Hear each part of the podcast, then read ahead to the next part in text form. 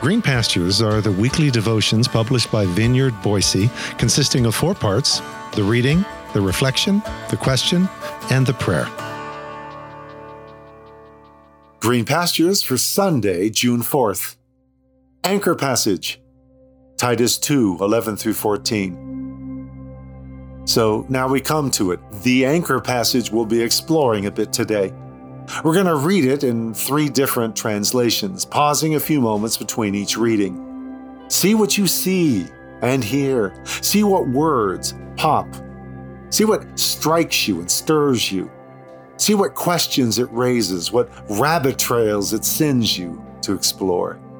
Our first reading is, well, let's go old style, King James Version.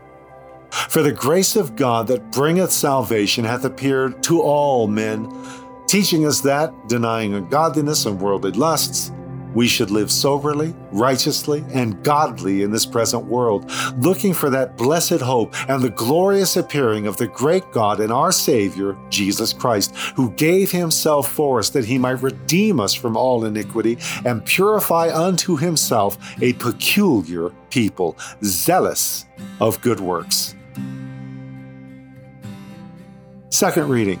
This would be from the New Living Translation. For the grace of God has been revealed, bringing salvation to all people.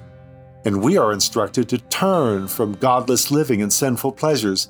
We should live in this evil world with wisdom, righteousness, and devotion to God, while we look forward with hope to that wonderful day when the glory of our great God and Savior, Jesus Christ, will be revealed.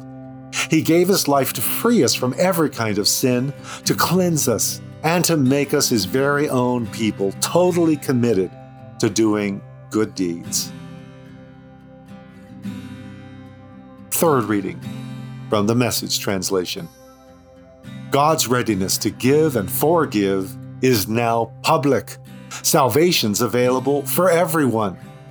We're being shown how to turn our backs on a godless, indulgent life and how to take on a God filled, God honoring life. This new life is starting right now and is whetting our appetites for the glorious day when our great God and Savior Jesus Christ appears. He offered himself as a sacrifice to free us from a dark, rebellious life into this good, pure life, making us a people he can be proud of, energetic in goodness. So, fourth reading, as a bonus, First Nations version.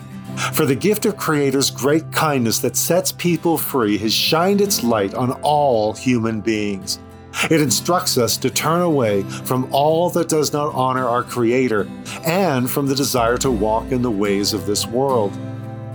It instructs us to walk with straight and firm steps on a good and sacred path in this present world. For we are looking and waiting for the blessing of the bright shining appearance of the one who set us free and made us whole. Our great Spirit, Creator, sets free Jesus, the chosen one.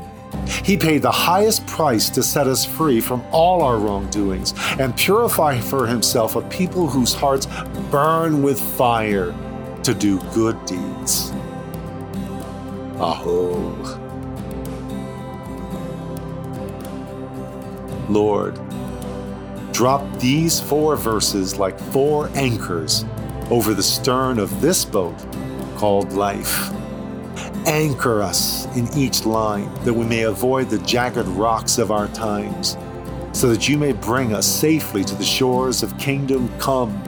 In us, a peculiar people, eager to do good to all now that we have tasted and seen that the epiphany of your grace that has appeared to all and for all is indeed very good.